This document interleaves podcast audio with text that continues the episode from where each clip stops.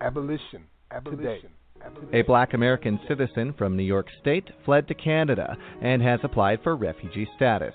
Kyle Lydell Canty, 30, says he fears cops at home are targeting him for his race, invoking the deaths of Eric Garner and Michael Brown. He said blacks are being exterminated at an alarming rate in his native land. He continues, "They're constantly killing black people. It's documented. The United Nations has condemned America for their police brutality." Canty said he has lived in 6 states, faced police harassment in each one, and racked up a criminal record. "This is a history of false arrest. My name is ruined because of the false arrest," he said. Canty said he crossed the border into Vancouver about 2 months ago, planning only a short trip before deciding to live there in a homeless shelter while awaiting asylum.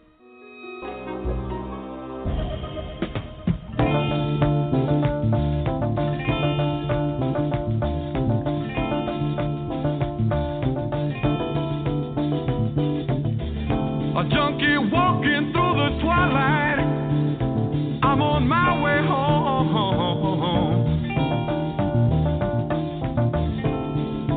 I left 3 days ago, but no one seems to know I'm gone.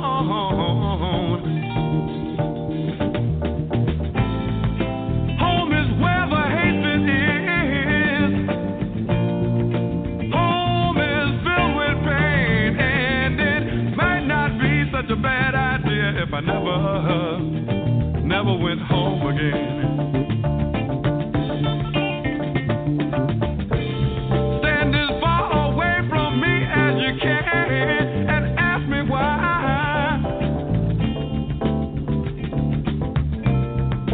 Hang on to your rosy beat, close your eyes to watch me die. You keep saying, kick it, quit it. Kick it, quit it, God, but did you ever try to turn your sick soul inside out so that the world can watch you die? Harrison, Arkansas is the most racist town in the United States. And we'll find the race, brothers! What's right, worldwide! I want to say after dark. Honestly, dude, you have balls of steel. You could get hospitalized by some guys that want to beat your ass. I've had several old men come out here, look out the window and tell me just they're going to kill that nigger, get out of here and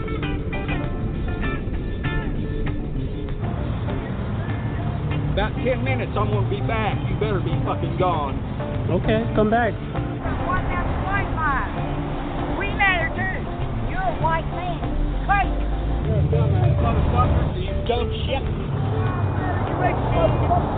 you a Marxist? Communist. Domestic terrorists want to take to Chicago or New York and hold it up for the shooting. Explain to me why Ku Klux Klan. No, they don't. Real fucking job. I need this. Get ass out of town. That shit don't make shit here. Hey, all lives matter, not just black. You're Caucasian. Yeah, you're white. You look like a white guy holding a black man's hand. That's your thing. You're white, boy. Here, that's your stuff. You're white, aren't you? Oh, boy. How you doing? I'm good. How are you? Good. Thanks for setting up, dude. Yes, sir. Thanks. Because I'm tired of seeing this. This right here is the biggest hoax there ever was. It's just the next thing to act. It is. Yeah, black lives do matter, but what about ours, man? Apparently, black people's lives matter more than us. Apparently. Yo, the Irish have... The nigger's gonna kill you. Black lives don't matter what the fuck. And it might not be such a bad idea if I never went home again, home again, home again, home again. Kick it, quit it, kick it, quit it, kick it, quit it, kick it, can't go home. Abolition Today. You just heard a Max Mix of the Kyle Canty story with news clips from the Daily News, Diversity Plus, and a video clip of Head Rack, where we heard the community reactions to Rob Bliss, a white man who was holding a Black Lives Matter sign in Harrison, Arkansas, USA. The music came courtesy of the late, great Gil Scott-Heron. Home is where the hatred is. Peace and welcome to Abolition Today, a weekly syndicated online radio program with specific focus on modern slavery as it is practiced through the 13th Amendment of the U.S. Constitution and by for-profit prisons worldwide. We air live every Sunday, 7 p.m. Eastern Standard, 6 Central, and 4 Pacific. Live streams and archived podcasts are available at abolitiontoday.org. My name is Max Parthas. I'm joined by my co-host, Yusuf Hassan. Peace, Yusuf. How you doing, brother? Hey, peace, Max. Peace be upon you and upon our listening audience. Awesome. You know, last week we dug deeply into Frederick Douglass's final summations, his predictions, and his warnings to the American people. A powerful broadcast. If you haven't heard it yet, then listen as soon as possible. This was a must-hear episode. Tonight's episode is Seeking Asylum from America, the Kyle Canty story. With guest co-host for the evening, Kyle Canty himself. We'll be introducing him shortly. We've got some good news to report, but first, let's hear from Brother Yusuf. How was your week then, man? I've had a great week, Max. You know, thanks for asking. You know, a lot of great stuff happened this week. I'm a little bothered by a story that I came across before we came on the air, which I'll mention later on. But overall, besides that, I've had a great week. How about you? Man, I have had an amazing week. You know, we've been constantly involved with the national organization, Abolish Slavery National Network, and that is really kicking off really good. We've had, well, I don't want to tell no secrets, you know what I mean?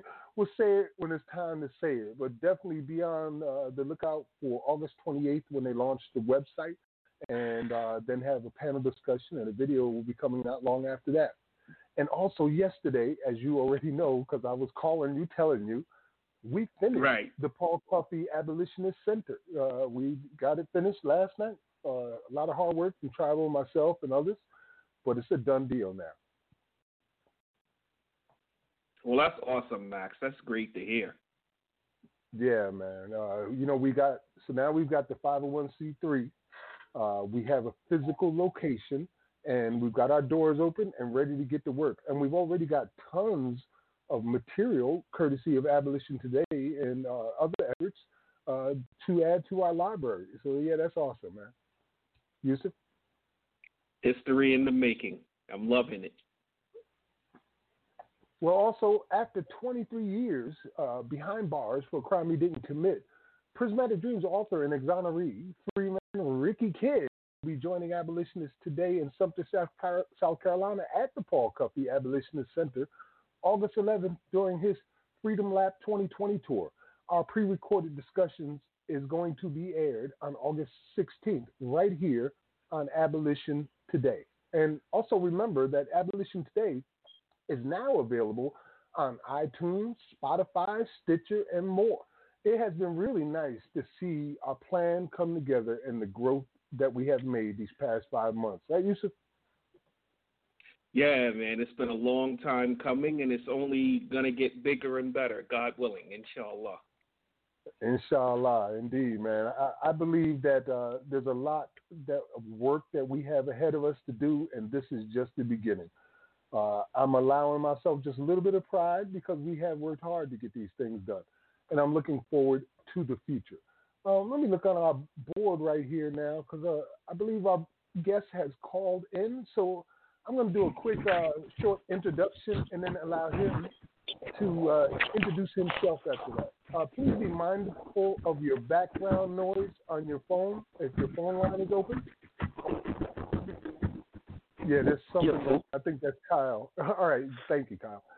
Ladies and gentlemen, our guest co-host tonight is Kyle Canty himself. A few short years ago, Kyle went seeking asylum in Canada and applied for it, the whole nine yards. And he was so far ahead of everybody else with this idea. And he presented the evidence to the Canadian government about what's happening here with, as he said it, the extermination of black people in the United States. And we're happy to have him here today as a guest co-host on Abolition Today. So welcome to our program, Kyle Canty. Thank you. Can you hear me clearly? Yes, I can hear you, and there's some background noise going on, but it's gone now. And also, you're here with our guest, with our co-host, Yusuf Hassan. Well, nice to meet everyone today. Yes, nice to have you here. Thank you for being here. We've been looking forward to today. You know, after our conversation about a week ago, and we talked about everything, man. Me and you was out for a while, all over the place. But you got your finger on the pulse of things, almost like a prophet. You see what's happening in advance. What is that noise in the background? Could you mind? Thank you. Yeah, let me try to move away from it. I'm actually outside at a park right now. Ah, oh, okay. I feel you. Sitting outside, getting some sunshine. So let me try to move away from the background noise. Thank you, brother. Second. All right. Yeah, so... Yeah, what I was saying is, you've been way ahead of everybody else on this, and I'm very curious when the inspiration began. Did it happen when you were just visiting Canada, and then you decided, you know what, now's the time? Or was it something you had planned in advance? It was something that I had planned in advance, dealing with the history of the Americas. And, I planned this in advance.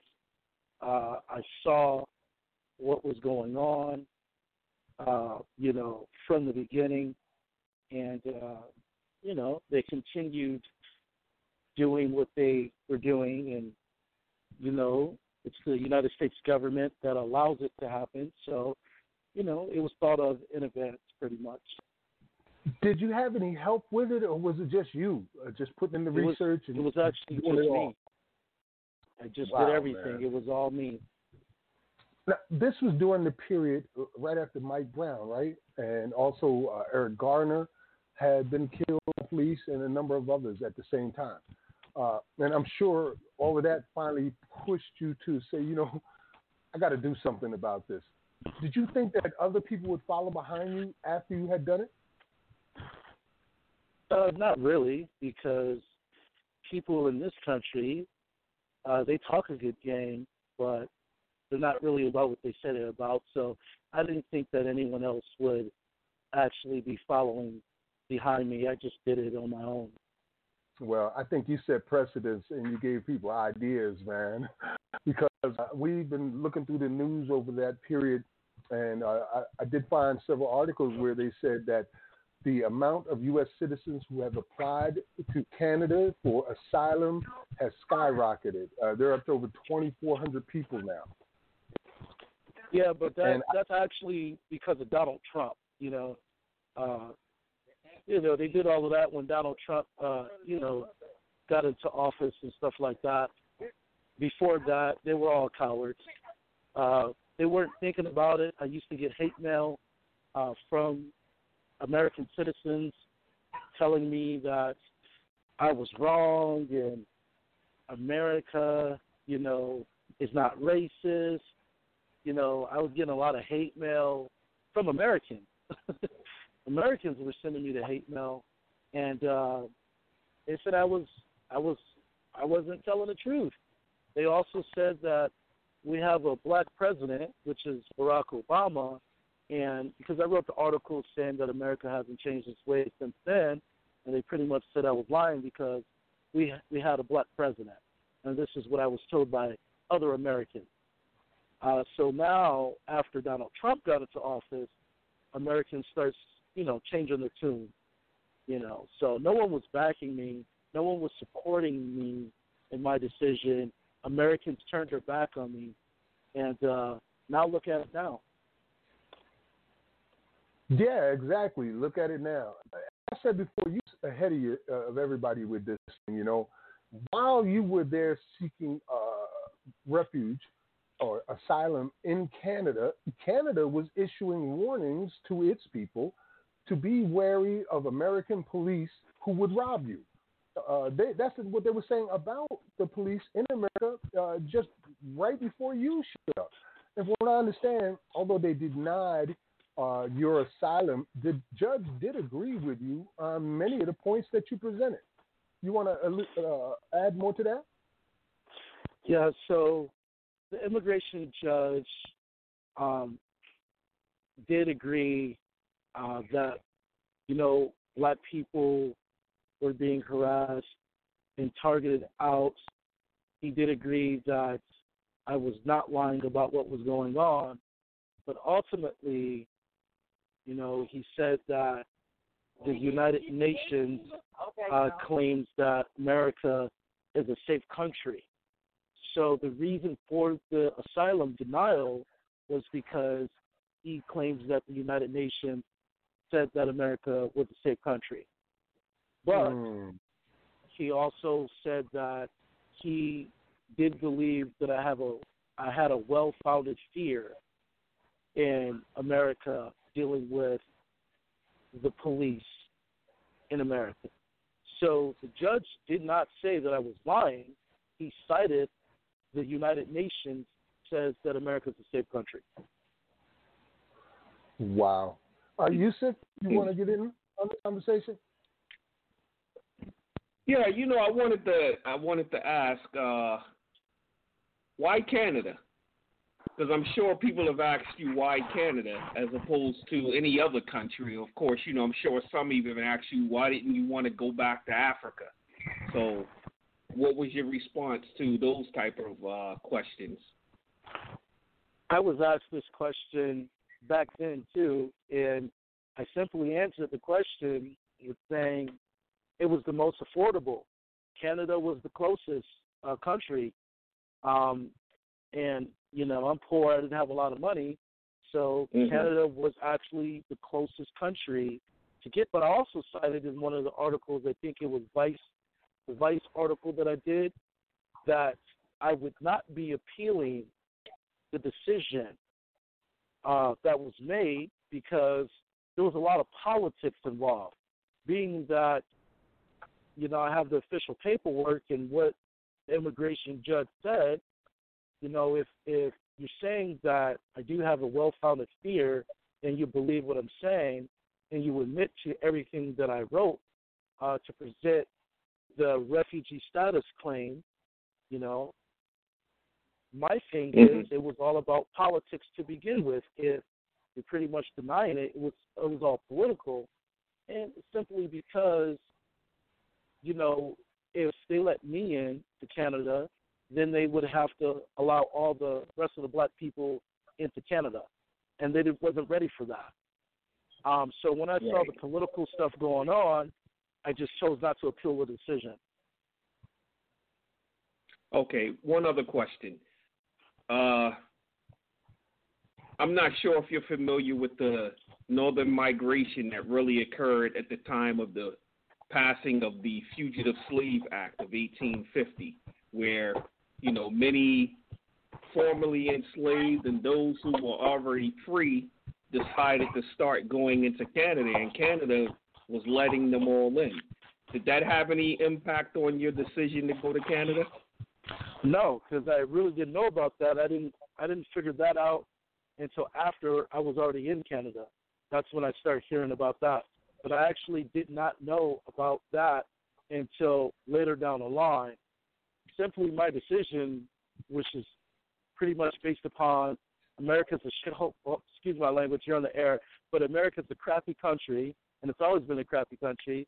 So my decision was based upon how blacks were being treated in America. I didn't know about anything about Canada's history until later down the line. Okay, I respect that. How about you, Max?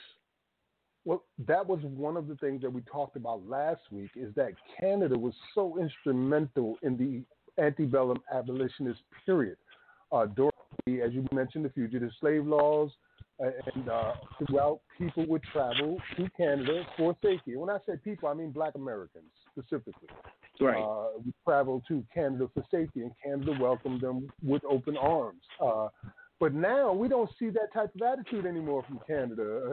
And even when Kyle went there, they would not give him the asylum that he sought while they were telling people about how bad America was, which is kind of a little bit mind-blowing. It may be because, as Kyle just mentioned, that if they did that for him, the floodgates would have opened. And although, Kyle, I know you said you wasn't trying to have other people follow you, that would have been the end result, and I think they saw the writing on the wall. You knew things that they didn't know, for instance, about what was going on. And earlier you mentioned the words, we said Americans were, you know, coming at you hard and sending you all kinds of nasty emails and stuff like that. We are very cognizant that there's more than one America. There are two Americas at least here in this country. It is because Black America and White America are very different creatures. Were you getting that same reaction from Black America? Definitely. It was both Black America and White America. So they're heavily brainwashed. The Black people are heavily brainwashed in this country, just like the white people are. So yes. I was getting it from Black people and white people. I know they were Black because I would actually look them up and see that they were Black people too. So it was both Black and white. They were just mad because I outsmarted everybody, and I did it. They had no basis to what they were saying. They were citing Barack Obama as their evidence of America changing its ways. So they cited one Black president and said that you're wrong because you have a Black president now. But they didn't realize that Barack Obama has signed the most executive orders out of any U.S. president. So, you know, it's just the dumbed-downness of America. Very simple. So, yeah. Right, I feel you. You know, when it comes to Obama, we saw what was going on there just clearly. You know, he was the one that signed the NDAA into effect, which is now being used by Donald Trump. You know, that was his movement. And also we were very cognizant that he never really said a bad word about prisons in the United States. He was the first president to visit a prison in American history, which is really nice into the prison conditions, but he never mentioned anything about for-profit private prisons, which everybody else was talking about at that time. Hey, you know what I'd like to do is there's two video clips that I have, or audio clips. They're very short. The one is Canada's news in regards to what was occurring while you were right before you went there for asylum. And then later on, I want to play one other one where Canada is talking about how now the United States is not a safe country for refugees. So here it is, only a few years after you applied for asylum, and they're in complete agreement with you and say publicly. So give us about 3 minutes and tune in with us, and we're going to play this clip, and then we'll get your comments when we come back on the other side. All right, Kyle? All right, I'll still be here. All right, hold on, brother. Abolition. And the Canadian government has issued a warning to their citizens of what some have described as a shakedown perpetrated by U.S. law enforcement agents. The official Canadian government website claims that civil servants ranging from local police to federal agents working for their neighbor to the south are illegally seizing cash and goods from tourists. RT's Alexei Yarshevsky brings the details. If you go to the official website of the Canadian government, you may read an advice about traveling to the United States, suggesting that there's no limit on cash you could be carrying around in your pocket. But still, the government says that it is not advisable to have many cash on you because banking could be problematic for non-U.S. residents. And this advice just received an absolutely new meaning. The CBC service in Canada is reporting on a huge shakedown happening in the United States, and the perps are wearing uniforms, different sort of law enforcement representatives, from federal agents to state troopers on the roads, are literally ripping money off people on the roads. It happens in a way that they stop your car for a minor infraction like changing lanes without a signal. The offense is not relevant at all. Then the officer has a chat with you and asks to have a look inside your car. If he finds any cash in your car, then he asks you to prove that this is not a money laundering case or you're not involved in any drug transportation or terrorism. If you cannot prove it, the cash is likely to find itself in the pockets of an officer. The investigation by Washington Post just recently suggested that ever since 9/11, when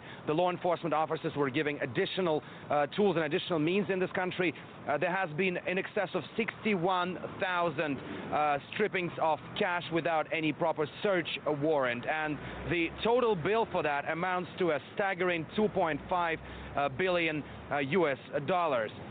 Now, the CBC even gives a string of advices for those traveling from Canada to the United States, for instance, being very polite with the officer and not letting him search your car without a search warrant, because in the eyes of a cash-hungry cop, you may be a rolling ATM. Some cases that listed by the Washington Post are truly astronomical. One businessman was relieved of $75,000 in cash while he is on his way to pay for a restaurant he was willing to buy. Another graduate student lost $2,500 he lent from his dad for the trip. And there's been a number of cases like this. In fact, less than a half of all the money stripped by the people in uniform over the past 13 years amounted to less than $8,800. The other sums were much more than that. And only 1/6 of the people who lost their cash due to policemen asking them to relieve them of that cash actually went to court to have those money reimbursed. Only half of them actually won those cases. So the CBC is giving a list of advice for the Canadians traveling to the United States to avoid any kind of incidents like that on the roads with policemen and federal agents in the United States. Abolition. Abolition. Today. Abolition. Today. Abolition. Today. You just heard American police scammed Canadian visitors out of $2.5 billion. Kyle? Yes, I'm still here. Commentary on that? Were you aware of that circumstances going on and the news coming from Canada just prior to you showing up? No, I was not aware of that. But also, when I was in Canada, there are the U.S. news and the Canadian news. So they're reporting two different things, you know, and I was not aware of that going on with the Canadians. However, when you're black in America and they actually confiscate your money, this was a well-known fact in America already, that they confiscate black people's money and say that they got the money from drug dealing. American police have always done that here in the state. I just didn't realize that they were doing certain things to Canadians when Canadians come to visit America. That was my first reaction too, man. I was like, you know, they have been doing that to us here now for a century and a half. Anybody that comes from anywhere is subject to it. But if they do that to visitors, imagine what they're doing to the people who live here. And we get a lot more than just have our property and cash seized. Sometimes we end up dead. So that is definitely a terrible situation that they warned their citizens about just prior to you getting there, and the situation has not changed since. It's actually gotten worse since then. Cops have been doing more of seizing assets, and they've also started using more of their tickets and fine schemes in order to get money from us. This is straight out of slavery, man. These are the Jim Crow laws in effect in America circa 2020. Yusuf? You hit it right there, Max. It's just the 2020 version of what's been going on since the 1600s. You know, just a recycle. And I, too, was not shocked when I came across that information that was just played. You know, just saying, okay, now people are seeing what we're complaining about. You know, that's what it is now, that maybe Canadians were receiving news of, you know, blacks always protesting, and they're probably up there saying, why they're protesting, they're in the greatest country in the world, blah, blah, blah, blah, blah. You know, and now when they come down here and they see some of the things that we're subjected to, they're now becoming subjected to. And now, you know, the light comes on. People don't really understand what's happening until it reaches their doorstep. Hey, Kyle, I want to tap into your experience for a moment. You know, they said that they warn the Canadians, do not allow police to look in your vehicle unless you have a search warrant, because these police will treat you like a rolling ATM. Now, you've lived in several states in the United States, and you've been harassed by police and stalked by them. I've seen some of the videos in every single state. What advice would you say about that? I mean, what would you say about their advice in regards to not allowing them to do this without a search warrant? Well, my advice is basically have your phone rolling, have your cell phone ready and cocked to record, because you see a different behavior once you are recording the police. There is a totally different behavior once they know that they're being recorded.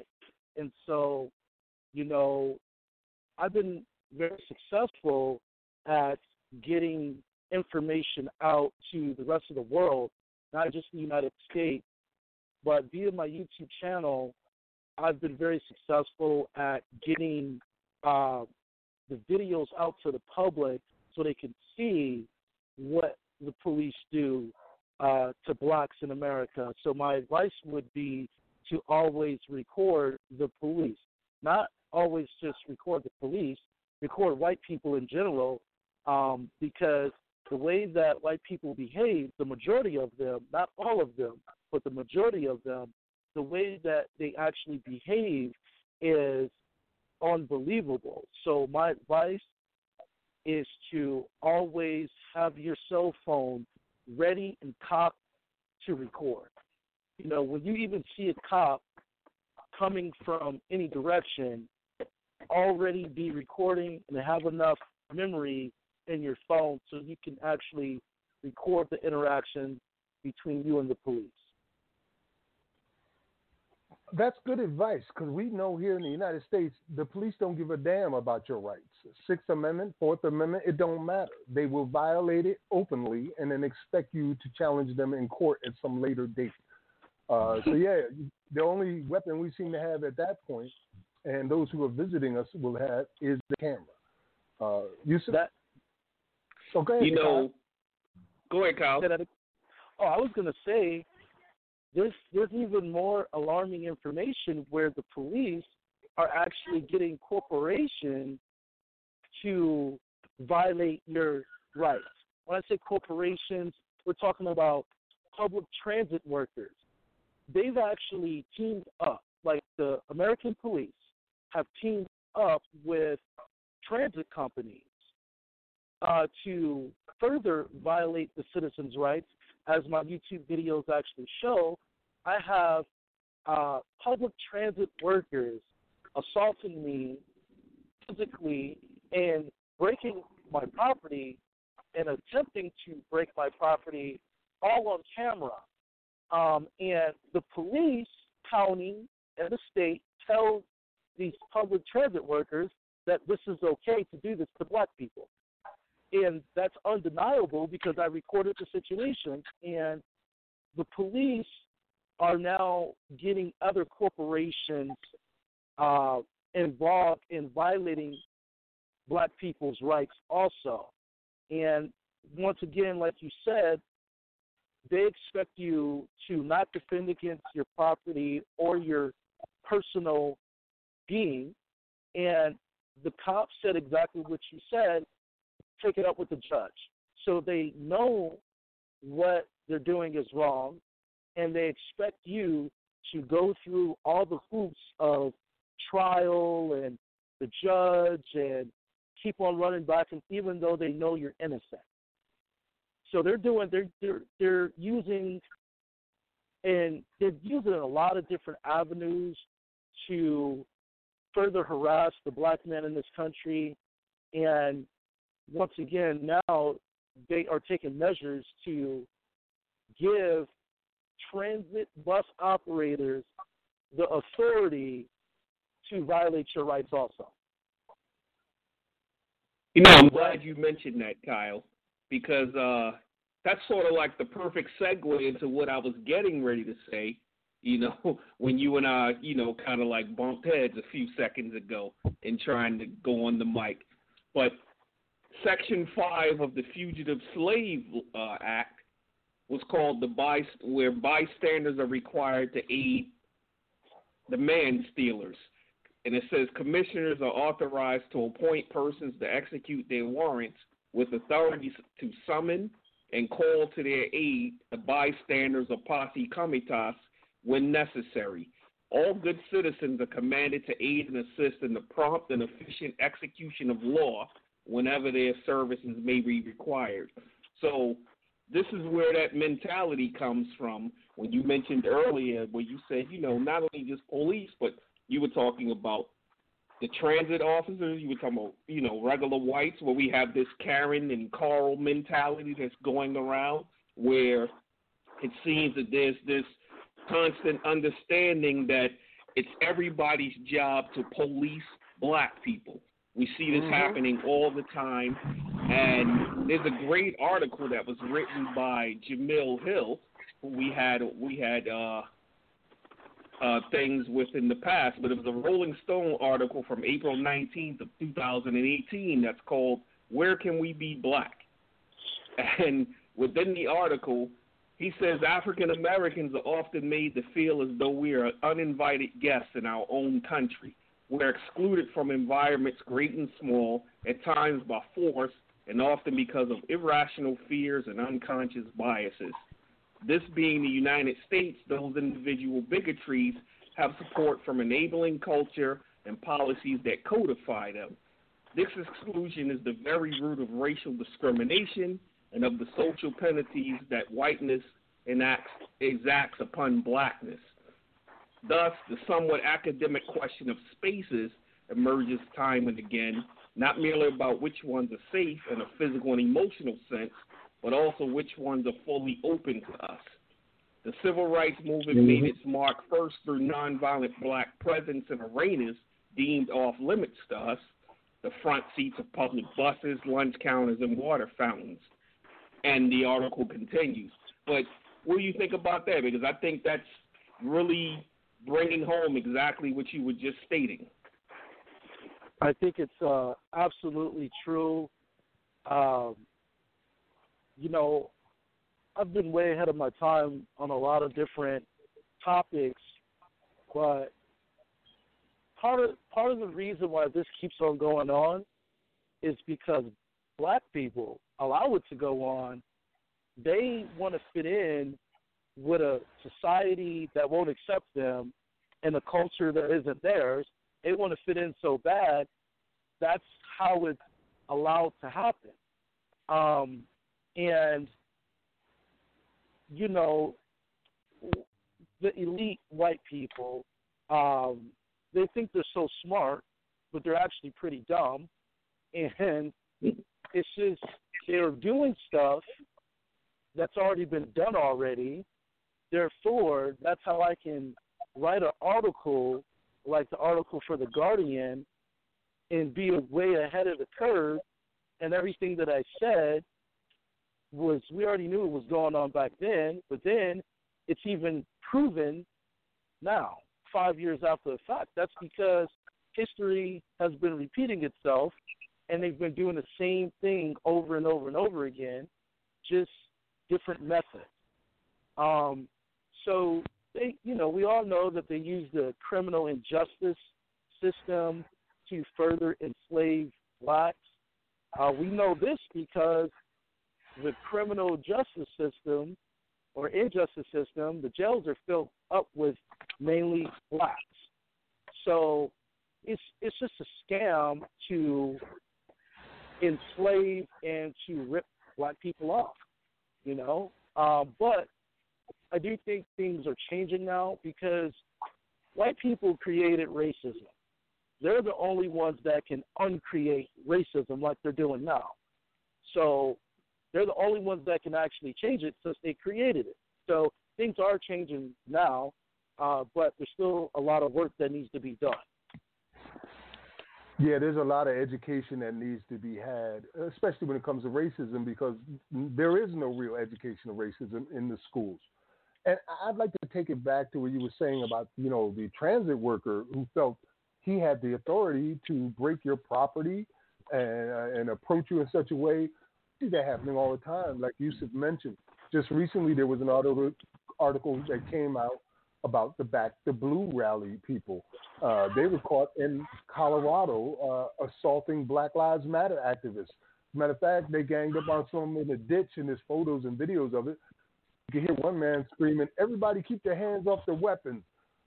Keep punching each other in the face. Don't shoot anybody." Apparently, they didn't want to go to jail for murder, but they did want to brutalize people. So these are the same Back the Blue people who came en masse on motorcycles, several in parts at a Black church as it was going on. So we see that happening everywhere. In the intro to the program, the video that we had for our promotion of this program, the young man who was standing there, this white guy holding the Black Lives Matter sign, you see the type, or you heard the type of responses that came from that community, where they literally showed that it seems they hate Black people for no reason at all.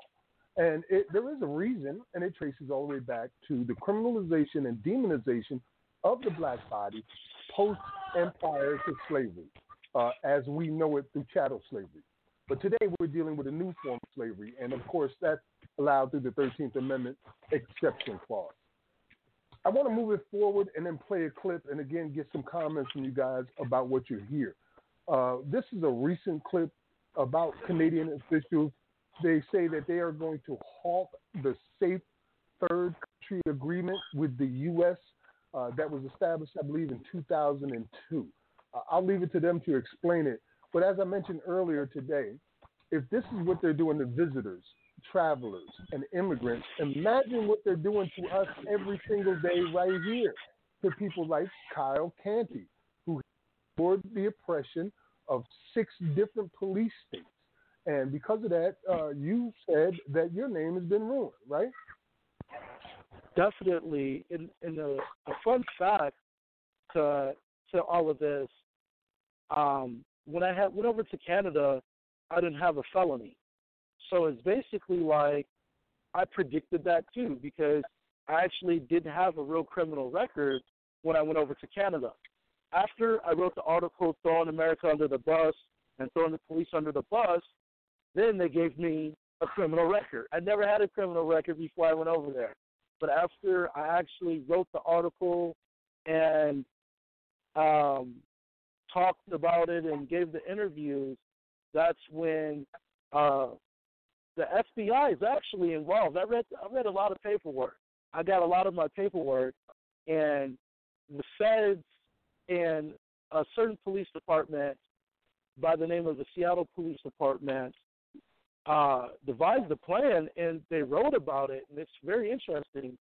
The detective Timothy Renahan, he was the lead detective. They devised a plan to frame me, and they're writing about it. I read the documents where this guy is communicating with the FBI. They're also communicating with different police departments in different states that I lived in, is trying to get the FBI to get me on gun charges, and they're writing about it, but there was never any gun.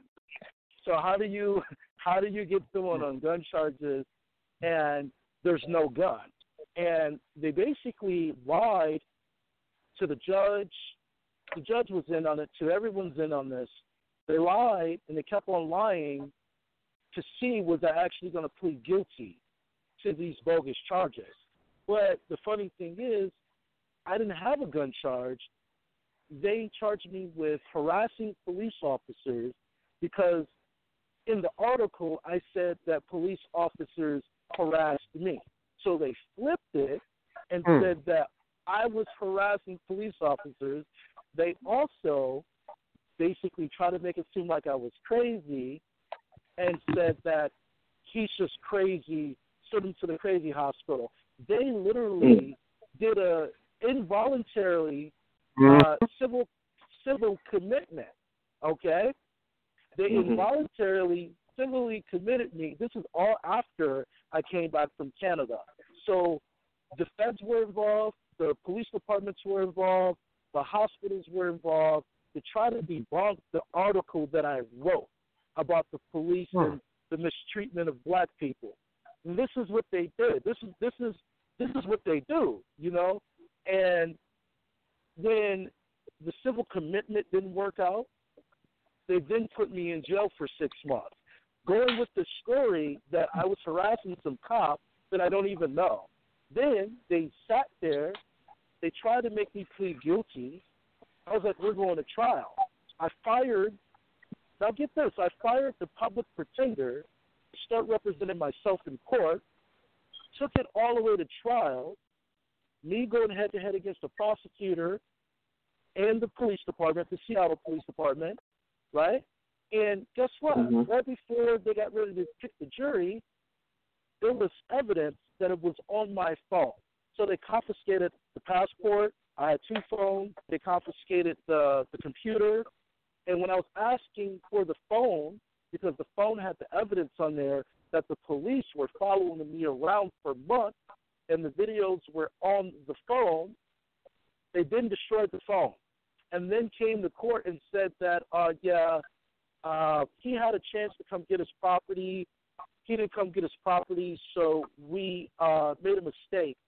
And all his property has been destroyed, which is a federal Brady violation, okay? And that's how I was able to beat the Seattle Police Department and the courts and the prosecutor and the public pretender, because they all work together.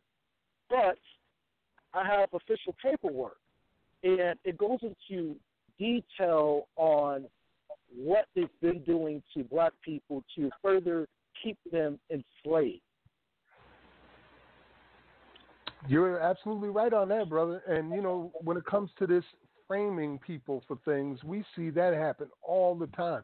And even the act of the civil commitment, involuntary civil commitment, is a tactic they use to get rid of people like yourself. So I feel you on that. And we just recently saw a news article where Georgia police were shooting at a car full of children. And then suddenly in the story, one of the kids has a gun. We're talking about 9 years old, 12 years old, 14 years old, 15 and 16 years old.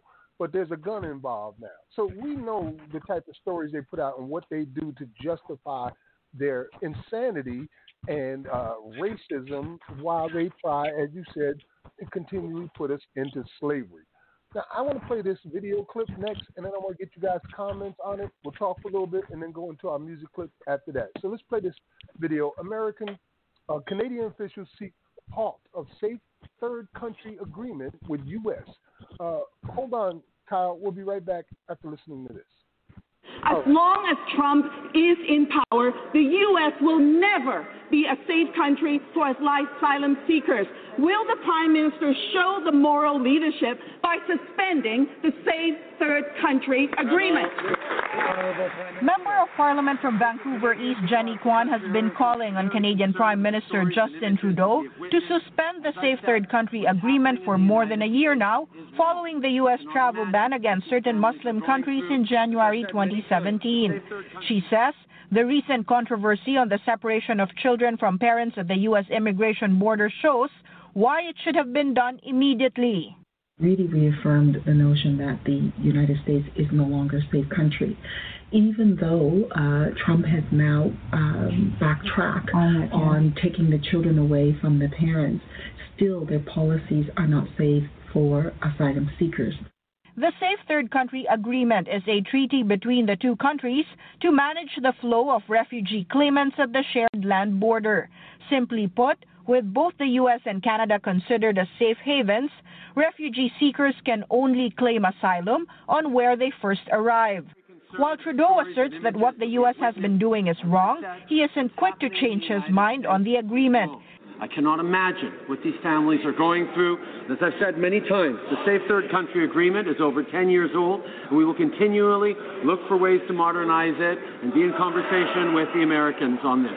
And we will continue as well to closely monitor developments in the United States. Kwan, however, believes that if Canada does not step up, the country adds to the problem. Why are we forcing people to live right and limb to get to safety? And then in addition to the risk for the asylum seekers themselves, we're also creating a huge challenge for border communities. And that to me is wrong. And we need our Canadian government, we need the Prime Minister to step up and to take action.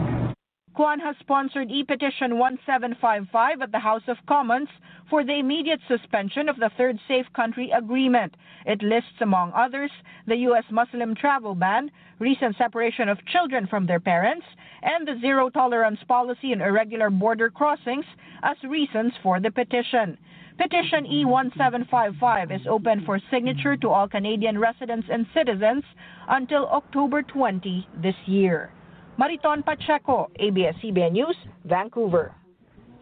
Welcome back to Abolition Today. You're listening to Max Parthas, Yusuf Hassan. We're here with our guest co-host today, Kyle Canty. Everything that we are speaking of and articles and the videos and audios that you hear can be found courtesy of our teammate Jeanette Smith on Abolition Today on our social media page. So make sure you follow that in real time, so you can get the information as we're speaking about it. Comments on what you just heard, gentlemen? You want me to go first? Absolutely, yeah, sure. You're all guests. So I think that this is still all political, okay? So what they're doing is now they're saying that America is not a safe country because of Donald Trump. That's the political garbage coming up with. But in reality, America's never been a safe country for black people. So I just want people to understand that they're trying to sway your vote by pretty much now telling the truth about everything and then placing the blame on Donald Trump. America's always been a screwed up country way before Donald Trump was even thought of, you know? So we cannot just blame Donald Trump for America being a screwed-up country. Once you start getting into politics, you've already lost. The Democrats and the Republicans both work together, just like the judge and the prosecutor and your public pretender all work together. So in reality, you know, we have to be able to look past politics. American politics have always been corrupted. We need to look at the facts. America's always been a racist country, and they stole the land, okay? And they continue to teach false information. False narratives, yeah. And, you know, furthermore with this, the Canadian government is full of garbage too, because after I, you know, came back to America after the asylum application was rejected. I then tried to get back in contact with the spokesperson for the Canadian government, made contact with the lady, and she basically was like, we have nothing more to do with you. You're not our business anymore, right? Now, this is a lady that was the spokesperson, and she was talking good about me. But then after I came back to the United States, and I was basically trying to direct her attention to all the racist stuff that was going on and basically try to tell them that they made a bad decision, she pretty much was like, she doesn't want to hear from me again. So now Canada is like, well, yeah, America's no good. You know, it's not safe, and this, and the third. America's never been safe. But I just wanted to add that in there, how a lot of this stuff is political. A lot of this stuff is all politics, and, you know, the American people are so dumbed down for the most part, they don't even see it, you know. In reality, Trump, and I don't like no president. I don't like none of them. I didn't like Obama. I don't like Trump. But facts are facts. Trump has literally done more for black people than Obama's done for black people. And I asked the black people, what actually did Obama do for you? No black person can actually answer that question. But if you ask a black person, what has Trump done for you, we got multiple things Trump has actually done for black people, including pardoning them from prison. Trump is actually letting black people out of prison. Obama's never done that. So this is why you can't get into politics, because politics are all corrupt. And then the people can't understand what's really political motive and what's not really political motive. So that's what I wanted to say regarding those issues.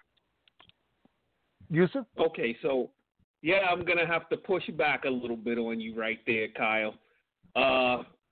As far as who did what, I mean, as far as I'm concerned, neither have done anything, Trump nor Obama. The only thing I give Obama credit for was his HAFA and HAMP programs, which, you know, saved millions of people's homes, especially those, you know, millions of blacks who were subjected to predatory lending under the Bush administration. So I will give him credit for that, and that's the extent of it. You know, now when it comes to Trump, I mean, yes, I'm glad he freed the one sister, you know, with the help of Kim Kardashian, you know, but we know that Trump has his hands in the private prison industry, and the private prison stock skyrocketed, you know, upon his election. So, you know, we see certain things happening on the surface, and yeah, there was some money sent to HBCUs, and yeah, we know that there's the photo op with the pastors and all of these things, but like you said, it's political.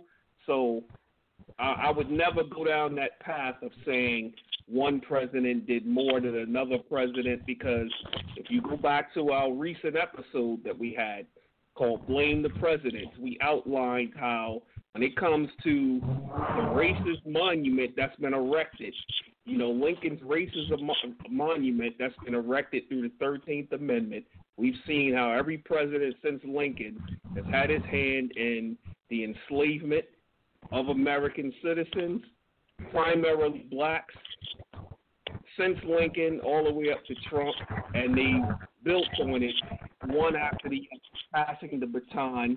None of them have done anything about it. We've seen the prison population continue to grow. Right now, in every state across the country, thousands and thousands of inmates are dying and sick from COVID. And, you know, there's talk of him, you know, talking about he wants to force insurance companies to cover pre-existing conditions. And we know that that's already covered under the, what they call Obamacare. But there's a great article that's going to be up where it's an Al Jazeera article, and it said racism, the most dangerous pre-existing condition, you know, dated April 16, 2020. So we know how healthcare has greatly affected our community, and we know that this is something that Trump has been trying to gut healthcare since the day he walked into office. We know how it goes. He's the face of it, but we know that there's a whole group of people behind it that are on both sides of the aisles and all of that stuff.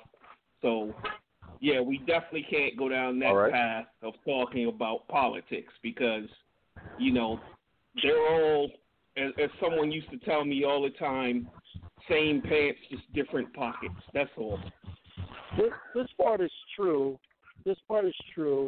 But the most important thing, I would say, that President Barack Hussein Obama, better known as Barry Sotelo, the worst thing he's done is, I couldn't believe it, right? So Margaret Sanger is the founder of Planned Parenthood. Okay?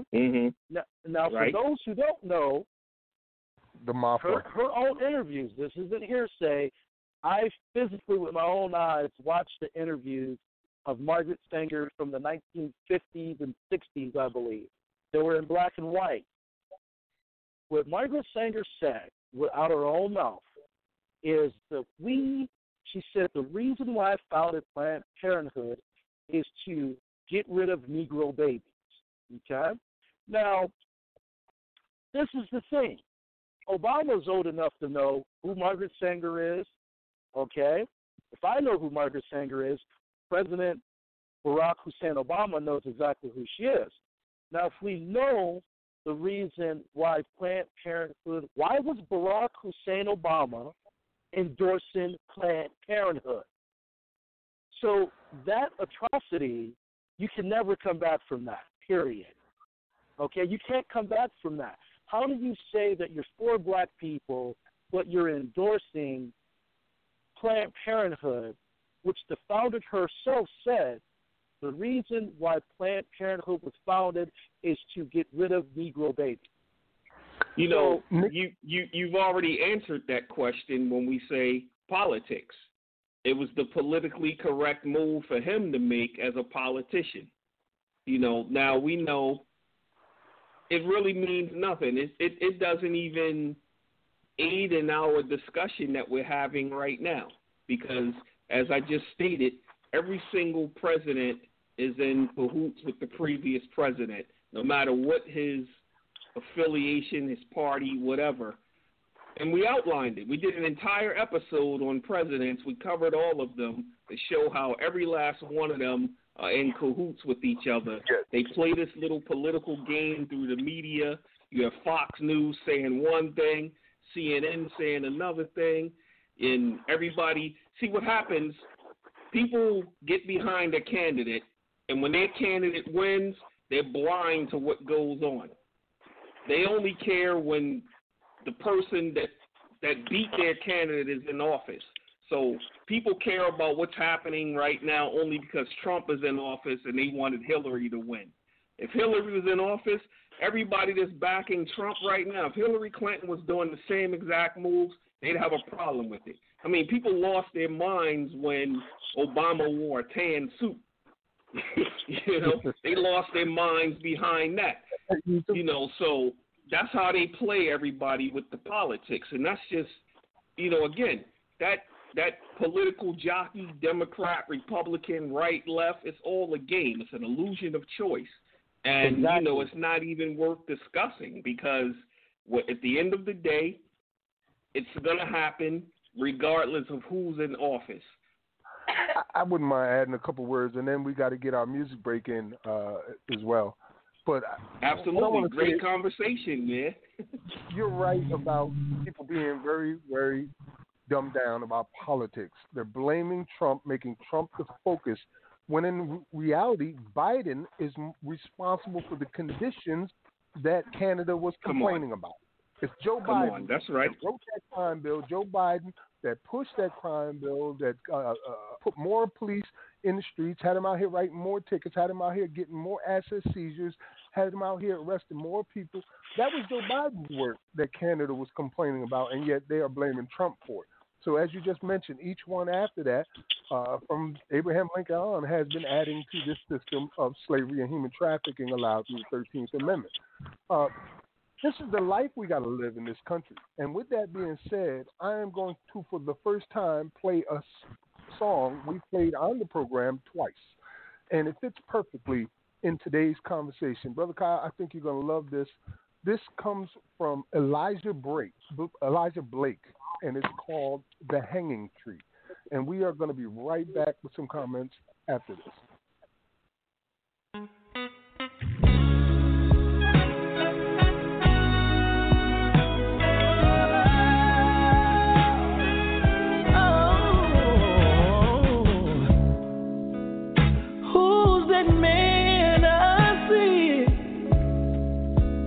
Underneath the hanging tree, he looks just like me. So tell me, am I really free? Could have been my mother, crying for my brother. And everybody's praying for peace. But who's gonna protect us from the police? Keep these chains on me, 'cause I don't wanna be another seed underneath the hanging tree. Pray for me, Lord, don't let me be another seed underneath the hanging tree. Brains on our bodies, color of purple fruit, shoot. Power of the blood. On the silence that don't give a damn about you. I wonder sometimes, am I just living to die? 'Cause the way they do my kind, I just wanna cry. Shades on me, I don't wanna be another seed underneath the hanging tree. Pray for me, Lord, don't let me be another seed underneath the hanging tree. Ooh. Take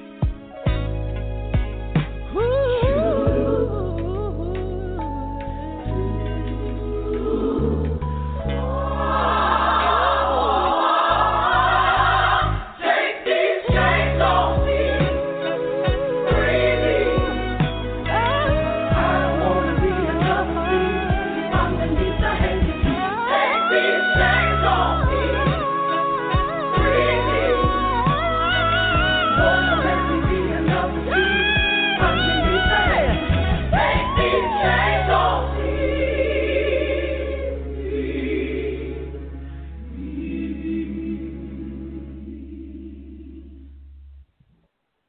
You just heard Elijah Blake, Hanging Tree, and that's why someone would go to Canada seeking asylum from America, because we don't want to be another seed underneath the hanging tree. Kyle, what did you think of the song by Elijah Blake there? I think it's pretty accurate of what's going on in America. Yeah, but there's a lot of songs out here that tell the real story of America, and you know how people are in a rush to get to this country, pretty much, and they're setting themselves up for slavery. The Mexicans are finding that out now. You know, a lot of them are coming here to this country and thinking that they're going to have a better life, only to be a slave. So Right. that's very accurate. Yeah, well, you'll hear a lot of music like that on our program. Every week we make sure that we give voices like Elijah Blake's the opportunity to be heard, because, you know, in corporate America, that's not the music that they want us to hear. So we make sure that we let these artists shine as much as possible. Hey, I got a question for you. Would you be willing to take any calls or questions or comments from callers? Yeah, I could take some calls from callers. Okay, awesome. If you're listening to us right now, just dial in 515-605-9814. That's 515-605-9814 and press the number 1 so we know that you want to talk. And we'll bring you on the air for a question or comment. In the meantime, Brother Yusuf, I'm going to pass the mic to you. Hey, thank you. So going back to Elijah's song, I was listening. You know how I am about music. I like digging into the lyrics. And in verse 2, he says, brands on our bodies, the color of fruit, color of purple fruit, shuru, power of the black dollar, spent on designers that don't give a damn about you.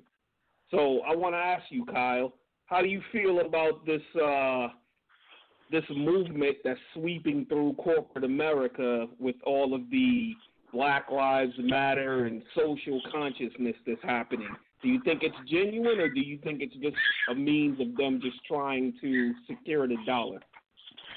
Well, the first thing that comes to mind when you just broke down the bar was the Gucci store. That's the first thing that came to mind was the Gucci store. And how basically, you know, these European fashion designers don't care about black people, and the black dollar is very powerful, which the rapper T.I. spoke about, dealing with issues pertaining to the Gucci store and other fashion. Pretty much the black dollar, if black people would stop spending their black dollar on, you know, corporations that don't care about us, the industry would lose out heavily. Now, to answer your other question regarding the movements, I think you're referring to like Black Lives Matter and all the rest of these movements and people, you know, claiming that they're for black people. I honestly think that it's a fad now. Started off good, but we can see, especially with Portland, Oregon, we can see how they're screaming Black Lives Matter, right? But in reality, it's turning into we want to fight the government, period. You know what I mean? So they're basically, and I still think it's good, but it's not just about black people anymore. It started off to be about black people, but we're seeing them just angry at the United States government like they're supposed to be angry at the United States government. So, you know, I think that it's good, but we need to know what's really going on. But most organizations that claim they're for black people, they're really not for black people. You know what I mean? Some while ago, you know, the leader of the KKK was actually black. You know what I mean? So there's a lot of hidden agendas play out in the future. But for now, these movements are actually helping black people for now anyways, because there's different bills being passed, there's different laws being passed because of what's going on right now. So it's both, it's good and bad. It's only bad because the movement is going to turn into a different movement. It's starting off to be about black people, but it's going to end differently. But I think it's going to end differently in a good way because people are oppressed in this country. And in reality, black people are oppressed the most. However, there's a lot of people, white, Mexican, Puerto Rican, that are also oppressed in this country. Because, you know, we're seeing now everyone's rights are being stripped away. That would mean that that's oppression targeting everyone. When your constitutional rights don't exist anymore, and that's what's actually happening to everybody, now everyone's oppressed. You're right. We went over that a few weeks ago. All our constitutional rights are being denied us. They still exist on paper, but in reality, it's those who are sworn to defend them that are violating them. And as we mentioned earlier, they expect us to challenge it in court, knowing damn well that 90% of us can't afford to do that, which means they get away with it nearly every single time. And groups like the ACLU are overwhelmed with cases. They have to pick only the few that they can manage. Meanwhile, everybody else is just stuck either in a jail or a cell or in prison or getting robbed of their money, like was warned with the news clip earlier. Just recently, I saw another article which really it infuriated me, and it does so now, and I'm kind of holding myself in check. But it's the story where, again, in Colorado, police stopped a car full of women, mother and three daughters, youngest girl 6 years old, and then forced them to lay out on the asphalt as if they were afraid of these four women, including this little 6-year-old child. I'm looking at the image right now of these three white cops standing over these four black girls, including this one little girl up on her two hands, looking like she's scared for her life. And that's the reality of our daily existence in America. You visitors may come and go, but we live with this every single day of our lives. Mm-hmm. You know, Kyle has been fighting this system probably as long as we have. And his YouTube page is full of examples of his confrontations and the harassment that he has endured. So, Kyle, could you please tell us some of the websites that you would like people to go check out in order to get to know you more and see some of the things that you're dealing with and maybe assist you if they possibly can? Definitely. So I have a YouTube channel. It's called Moorish. So, and that's Moorishknowledge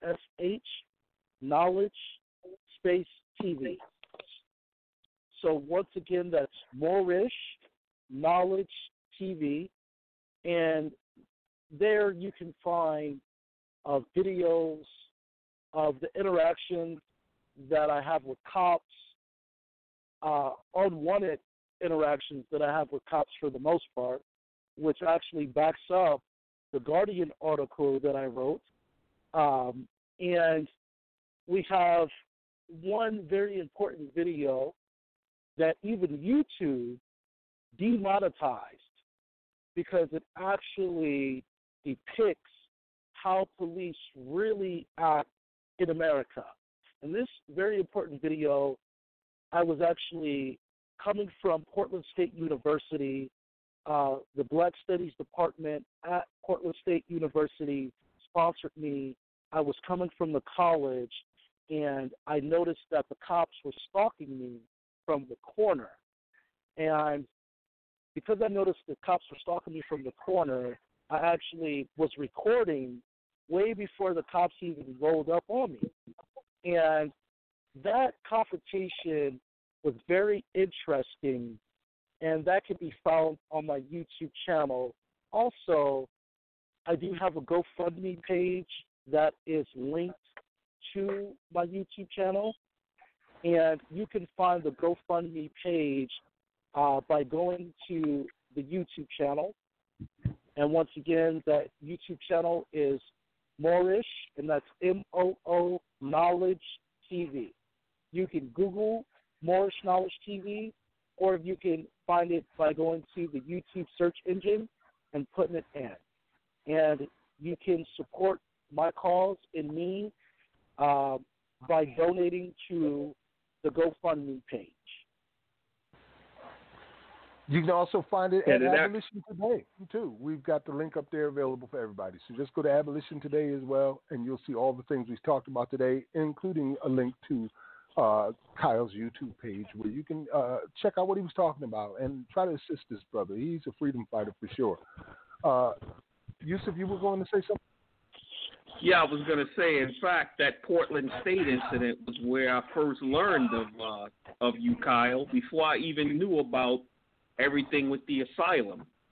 You know, when I first saw that video, I think it was about 4 or 5 months ago that occurred. You know, and when I saw that, I was like, wow, that was just so, you know, I want to say strange, but it's so normal. You know, that's like a normal occurrence that we see every single day, you know, and it doesn't matter whether a person has a famous name, as we saw what happened with Dr. Gates, you know, on campus when he was arrested in his home. You know, and it's one of the reasons why, you know, while they're inside of the NBA bubble, you know, Jimmy Butler decided he didn't want to wear his name on the back of his jersey because that was his form of protest of saying, you know, when I'm on the streets, I'm a regular black man and I get treated just like all other black people get treated in this country. You know, it's not because I have a famous name and everything. So he wanted to take that position. I'm sorry? Oh, no, sorry about the interruption. Somebody was asking me a question. But I'm listening. It happens. Yeah, it happens. We get interrupted on the air all the time. It happens, you know. We have our families and we have other issues going on around us. But it just goes to show that, as I was saying, when I was watching that article or watching that video, it's like such a normal occurrence in America that, you know, it's so numbing. You know, just as before we came on the air, a 15-year-old in Chicago was shot and killed. He was shot 15 times by Chicago police. So I'm expecting that, you know, Chicago, this incident is going to be the next hot spot. You know, the early reports was that someone actually recorded the entire incident and the police took the person's phone and, you know, so evidently if that's true, then it means that they're trying to hide the evidence as to what happens. And I'm sure it's going to come out to where they're going to say, oh, the person was reaching for a gun or whatever. They feared for their lives. You know, Laquan McDonald all over again. And so these occurrences are just so normal. It's the new norm, or the old norm, we should say, because it's been happening since our first encounter. Hey, you make a valid point, you know, and I have a valid solution. You're right. Oh. It has been happening for a very long time. And I am working on actually suing the United States of America along with the United States Department of Justice, because in reality, I feel that the United States of corruption, as I like to call them, they're allowing at the local level the police and the counties that convict you and the state, they're allowing them to do this because as the actual real laws read, we're talking about the Constitution. As the real Constitution reads, the constitutional rights that are not very familiar with most Americans. And also the state, most individual states have a state constitution. And I've been reading a lot of different state constitutions.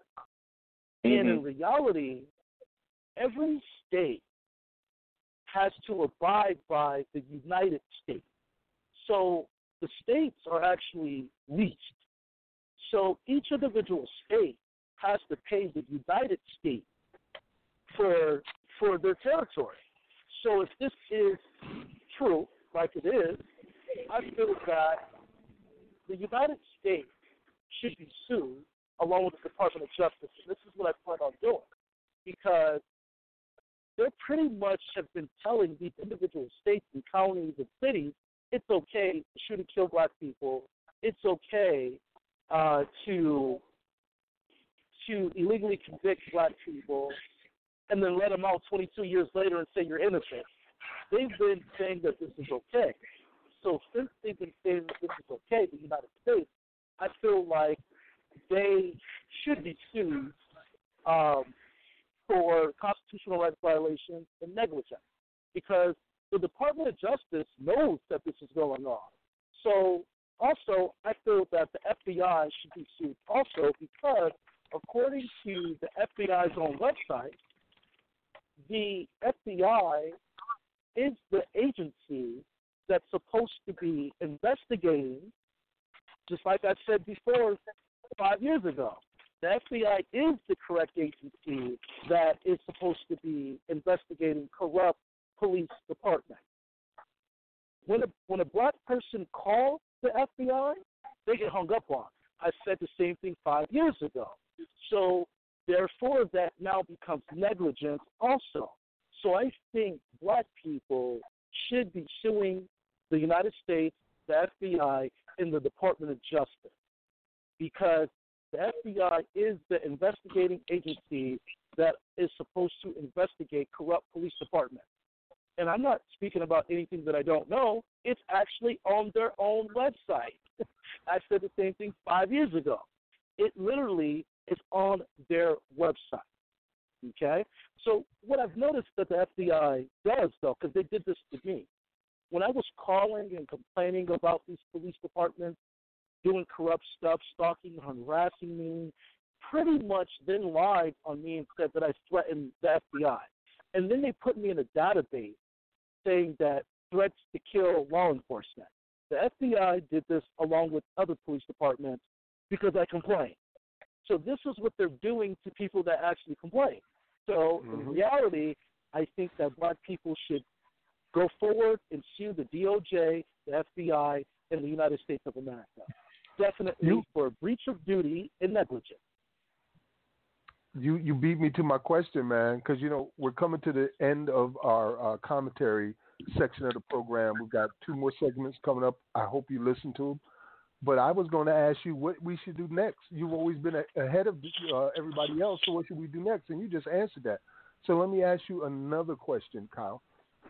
What do you expect to happen to us next? What do you think is going to be the next step in the oppressive nature of things? Well, I believe since this whole game is about money, there will be change created through the bills and, you know, things that's being passed, but that's not what's going to really change it. What's really going to change it is by suing the DOJ, the FBI, and the United States of America. And the more black people sue them, the more they're not going to be able to get out of it, okay? You know, also, black people need to stop being fooled by the black people that's put in offices, you know, because these black people that are put in these positions are puppets, okay? As we can see, I think I read something 2 days ago about the Attorney General of New York State. She is suing the NRA. Yes. She's suing the NRA. And in reality, that's an attack on everyone's Second Amendment. She's basically suing the NRA, and the NRA is all about protecting your constitutional rights.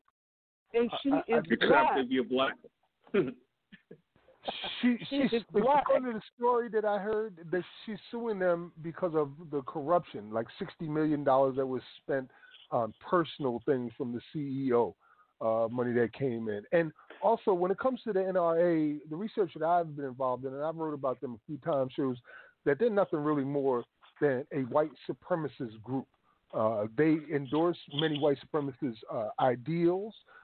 They attack black people on a regular basis through their videos and through their written articles. And it's just not a group that I feel comfortable saying is on my side for any reason. They may claim that it's about the Second Amendment, and that may be all well and fine, but I don't see how they have done anything to assist us at all. As a matter of fact, the one time that they should have came to our defense was during the Black Panther Party's movements. But instead of coming to our defense, they helped to write laws that restricted black men from owning guns. I think it was called Lunsford Lane or something like that. They had nothing to say when Philando Castile got murdered for being a licensed gun owner. They had nothing to say in the killing of Breonna Taylor when her boyfriend was a licensed gun owner defending his property. You know, so when it comes to us, yeah, it's silent.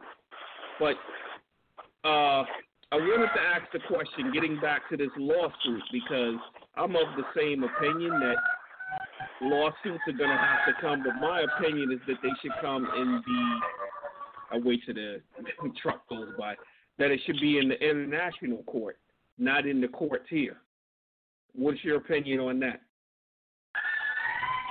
So there's a lot of fire trucks rolling by me at this point, but my opinion on that is, I think we're dealing with America. I think we should sue them in our own backyard. That's Washington, D.C. Also, I'm not opposed to suing them in the international courts, but all federal courts don't even recognize the international court. I know about the international courts, but it's kind of iffy to who recognizes the international court. And the thing about suing the government, it's been done before. People could sue the government on their own also. But right. The problem with this is we have the federal court judges that are full of garbage also. All these guys right. work together. We have a federal court judge by the name of Richard Jones. He is the half-brother of Quincy Jones in Seattle. Now, a lot of mm-hmm. people don't know that I actually sued the police department after I won the case that got dismissed with prejudice because of the Brady violation. I turned around and sued on my own in Seattle Federal Court, U.S. District Court. The judge was Quincy Jones, and he's black, okay? And mm-hmm. what they did is they then, when I was suing them after I won the first case, they then illegally convicted me on more charges against the police. So they have a narrative that needs to be broken. The narrative with me and other black people is we are violent individuals. And it's kind of like what I was saying before. The police were first blaming black people and saying that they were violent individuals. Now they have got other corporations to say that the black person is a violent individual without actually having the proof. So we actually need to definitely sue the U.S. government because the U.S. government is given the power. If you know what you do, I'm pretty sure that you know how the court system is set up and how mm-hmm. you have different jurisdictions, like different parts of the country belong to different districts, right? So mm-hmm. this is right. all coming from Washington, D.C. Washington, D.C. gives, like you may hear, all these belong in the second district or third district. That's the United States and the Supreme Court giving the lower courts power, right? So we need to be focusing all our attention on suing the government. And international court is good. Also, we need to bring it right to their own backyard, which is Washington, D.C. We need to actually sue them in Washington, D.C. To make a statement. And the statement needs to be made because they keep on doing the same thing, and they've made it so the judges are immune. I'm not sure if you're reading certain laws. Well, judges are actually immune to facing any charges of illegally convicting someone. Did you guys right. know that? Yeah, judges and prosecutors. There was two judges that did go to prison for selling children to a for-profit private prison. As a matter of fact, one of them just got released for COVID fears. They got 17 and 28 years each. They were selling children literally to a for-profit private prison, just convicting them with no charges, basically no representation for little things like writing on their school desk. However, are immune to illegally convicting someone in court. They can be tried, right. but when they're purposely making the wrong decision, mm-hmm. they are completely immune. And then what's set up for these judges is supposed to be an independent body called the Commission on Judicial mm-hmm. Misconduct. Well, guess what? Right. The Commission on Judicial Misconduct doesn't even have to even look at your complaint. Basically, right. if they feel like, based upon whatever, if they feel like your complaint isn't even worth listening to, they will write you, because I've done this before, they will write you something saying, we feel that there was no misconduct. And we have this stuff going on where people are spending decades in prison for crimes they did not commit. When someone tries to complain against a judge that got appointed, usually through the Supreme Court, which is the United States government again, they got appointed by the United States government. So since the United States government appointed them, the United States government should be responsible. So this is why I'm saying take them out. Basically take them out by lawsuit. I got some good news. You're absolutely right. And so we're definitely going to have to continue this conversation at another time because, we've exhausted our time. We have other segments that we have to add into the program before we conclude. But we definitely, you know, want you to come back and we can discuss this even more, and definitely keep in touch with us to let us know what's going on with you and if there's any information that you want us to put out there to our listeners. Max? I would like to give you some good news, Kyle. We are in the process of organizing a national network. It's called the Abolish Slavery National Network. And we are going state by state to either remove pro-slavery language, which is embedded in state constitutions, or insert anti-slavery language into state constitutions. We've been successful so far with 2 states, and we've got many more already involved. Once slavery is made illegal in the United States, because it's not right now, but once it's made illegal, the courts are going to be filled with people suing for slavery and slave-like conditions. For example, the story that just came out about the man in Louisiana who has been in prison for life for stealing clippers, allegedly in 1997. His case came up for review, and all of the judges except one would not allow this man to get out. And the only one that dissented was the only black judge on the entire court system. So we're definitely working towards your goal, Kyle. I would like to give you the opportunity to make any final comments, or, as he mentioned, any other websites that you want us to visit. And the door is open for you to come back anytime, brother. Definitely. So the final comments that I would like to make is please donate to the GoFundMe page. I have full knowledge that, yet again, corporations and police are framing me for a situation that happened in Portland, Oregon, with a bus driver. This bus driver threw my phone. I recorded most of the incident. There's 4 videos on my YouTube channel, and it shows what actually happened.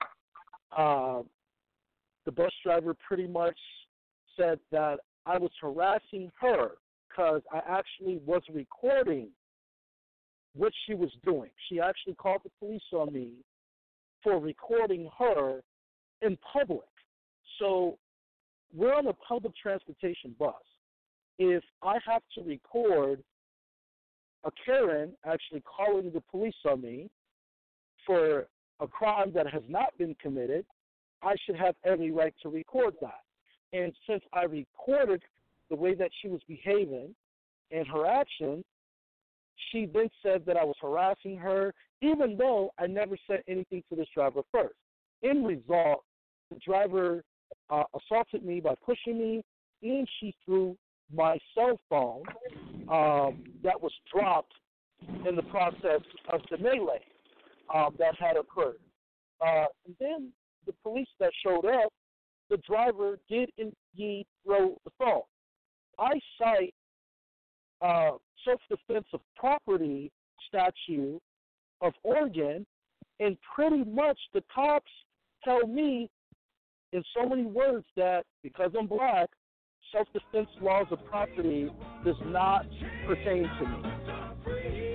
Hold on, so that is what I wanted to say. Please support the GoFundMe page. Sorry about that. I don't know how that happened. That's all right. I was basically telling people to please support the GoFundMe page because, according to the police in the state of Oregon, self-defense laws of personal property don't apply to black people, but they apply to everyone else except black people. And so I have pending charges that I won't be participating in, being that I have the videos of the police officer admitting that the driver did indeed throw my phone trying to get rid of the evidence, and I'm the one that went to jail. Also, on these same videos, the police admit that I was the victim. On tape, the police admit that I was the victim, but they still took me to jail, the victim. So I'm asking people to please donate to the GoFundMe page, and please support the YouTube channel, because personal property self-defense laws don't apply to black people, but they just apply to everyone else in the state except black people. I cited the law to the officer, and the officer told me on video that's up for a court to decide. The real question is, if we know that self-defense of personal property is a statute in the state of Oregon, why was I even taken to jail for defending against my own property? You know? So definitely I want to end it with that and letting people know that, you know, the Constitution and certain statutes don't even, they're not even for black people, to police officers. They don't apply to black people. So, deal with. Thank you so much for being here with us today, Brother Kyle Canty. You are in the process these past few years of being incrementally lynched. That's what they're doing to you over and over again, attacking you in every way imaginable. And we pray that God protects you against this evil. We look forward to talking to you again at a later date. Let's keep in touch, brother. All right? Definitely. Thank you for having me as a guest on your show. All right. Peace, fam. And continue to listen in for the rest of the program. I think you're going to like what you hear. All right? Peace, Kyle. Definitely. Peace. Peace. Man, that's powerful broadcast we just had right there. Like I said, this brother's being incrementally lynched. Man, they committed him for real. And every state he goes to, they send word ahead. Here he comes. So get on him. Right. The videos show that. So we're coming to the end of our program. I want to thank our sponsors real quick. Jailhouse Lawyers Speak, I Am We, Ubuntu Prison Advocacy Network, Same Urge, Quakers Uplifting Racial Justice, the Paul Cuffee Abolitionist Center, Prismatic Dreams, and Punks for Progress. Remember, next week we got a special broadcast of Ricky Kidd's Freedom Lab Tour, which stops at the Paul Cuffee Abolitionist Center. Ricky will be streaming the meeting live from his page, and will air our broadcast on Sunday, August 16th, here on Abolition Today. We're at our closing quotes, and then we're going to go into our Bridging the Gap segment, part 2 of 3. Yusuf, I'll start, and then you can go ahead and just take it from there with your quote and introducing the final segment, all right? Absolutely. All right. I had a little bit longer one set up, but I think I'm going to use this quote instead. It says, "At a time like this, an independent news organization that fights for truth and holds power to account is not just optional, it is essential." Kyle Lydell Canty.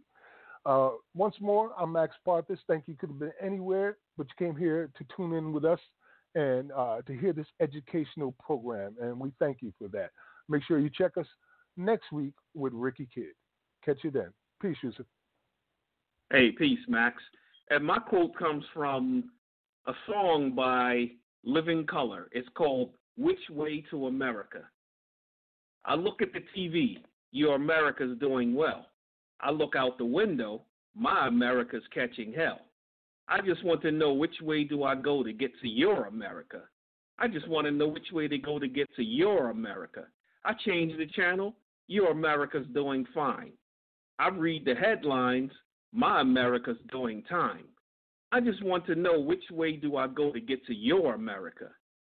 I just want to know which way to get to your America. Go west, young. Go west, young man. Don't want to cross over. But how do I keep from going under? Where is my picket fence? My long, tall glass of lemonade? Where is my VCR, my stereo, my TV show? I look at the TV. I don't see your America. I look out the window. I don't see your America. I want to know how to get to your America. I want to get to know how to get to your America. And again, Living Colour, Which Way to America. So we're going into our final segment. And this is, again, it's our new Bridging the Gap segment from the Black Abolitionist Archives, a speech by abolitionist Lunsford Lane, read by Brett Lunsford Castaneda. This is part 2 of part 3.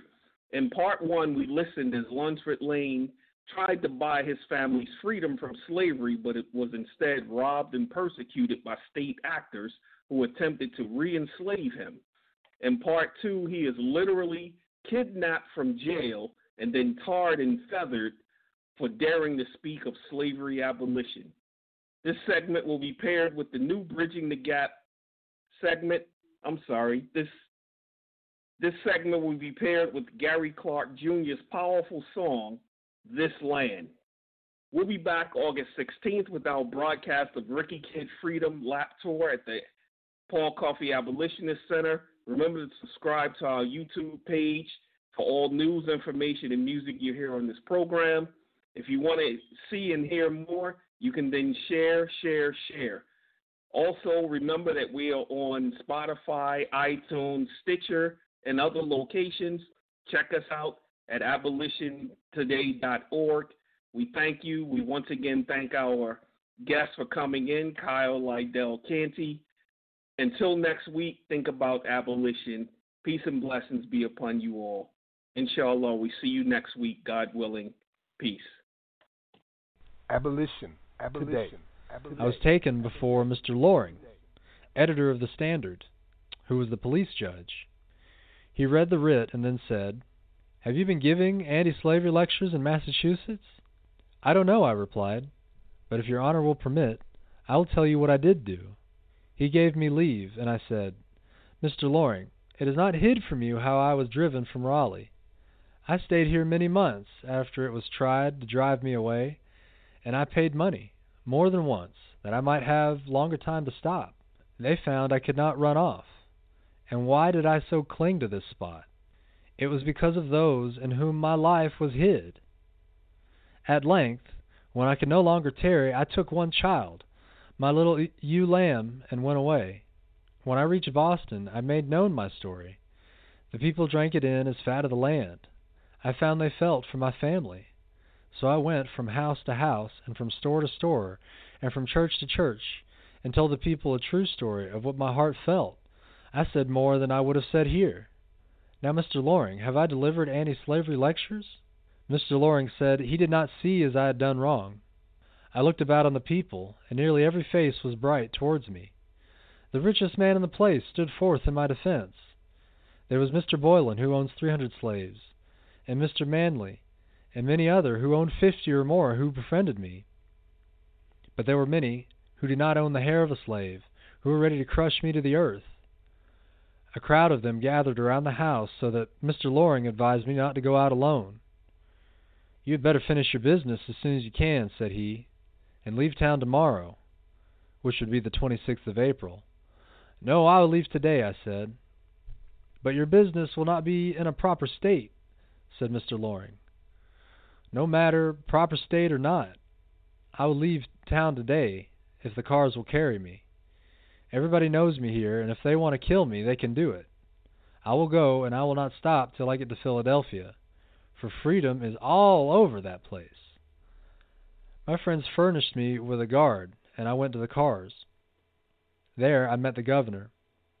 He shook hands with me, and as he gave me his right hand, his left went into his pocket, and he gave me a $3 bill. He said he should be glad to grant my request if it had been in his power, and would now be glad to serve me in any way he could. A crowd was then gathering around the cars, and conductors became excited, and told me I should not go with them, that if I was on the cars they would not start, though they had mail to carry, so I was left behind, and the crowd soon took me into their own hands. Some said I had 2 trunks, and some said I had 3, though I but one.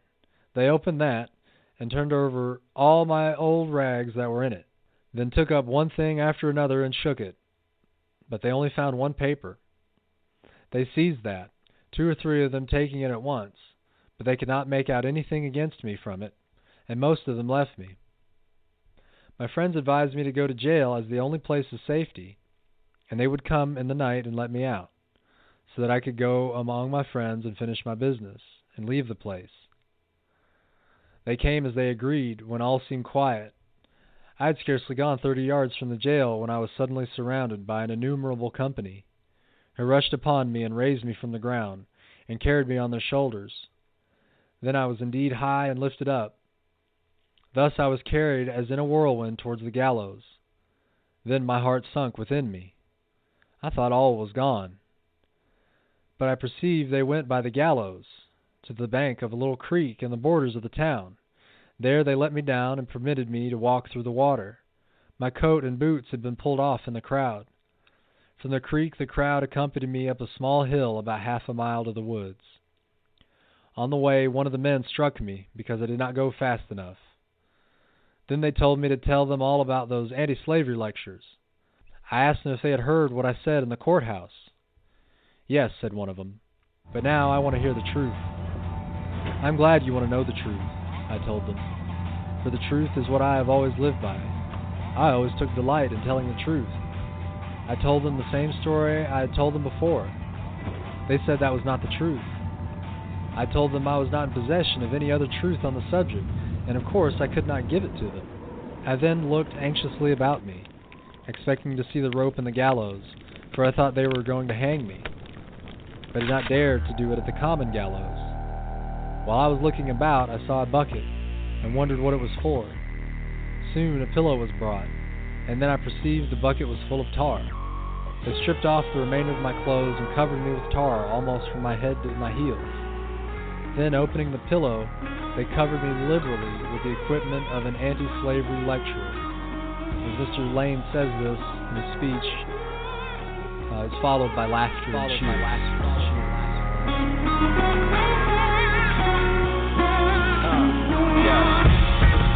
Was paranoid and pissed off. Now that I got the money, 50 acres and a model A, right in the middle of Trump country. I told you there goes the neighborhood. Now Mr. Williams ain't so funny. I see you looking out your window. Can't wait to call the police on me. When I know you think I'm up to something, I'm just eating, I was still hungry. And this is mine, I legit, I ain't leaving and you can't take it from me. I remember when you used to tell me, nigga run, go back where you come from. Nigga run, go back where you come from. We don't want your kind. We think you's a dog bomb. Fuck you, I'm America's son. This is where I come from. This land is mine. This land is mine. This land is mine. This land is mine. Up till the sun comes up. No, I can't stop grinding, and I can't let them break me. No, I can't let them find me. If you can meet my friend the governor, only if you wanna try me. Or you can meet my other friend the judge, just in case you think I'm lying. When I know you think I'm up to something, I'm just eating, I was still hungry. And this is mine, now legit, I ain't leaving and you can't take it from me. I remember when you used to tell me, nigga run, go back where you come from. Nigga run, go back where you come from. We don't want your kind, we think you's a dog bomb. Fuck you, I'm America's son, this is where I come from. This land is mine. This land is mine.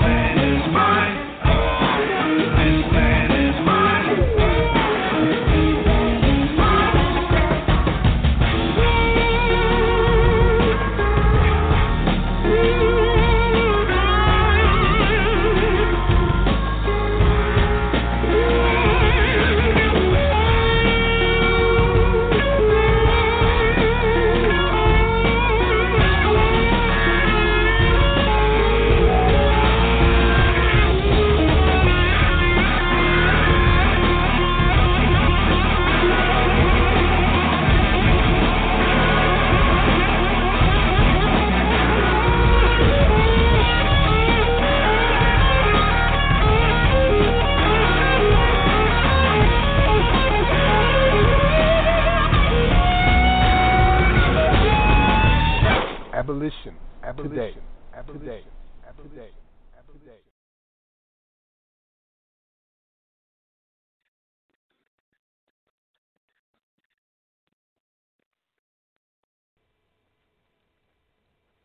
This is the smell of a warm, 3-day-old egg salad sandwich in a wimpy trash bag. Wimpy, wimpy, wimpy! Blech! And this is the smell of that same sandwich in a hefty, ultra-strong trash bag with new Fabuloso lemon scent. Hefty, hefty, hefty! Smell the difference? When life gives you stinky, get Hefty Ultra Strong with new Fabuloso lemon scent. It smells like clean, freshly picked lemons. So no matter what's inside your trash, you can stop the stink and smell the lemon.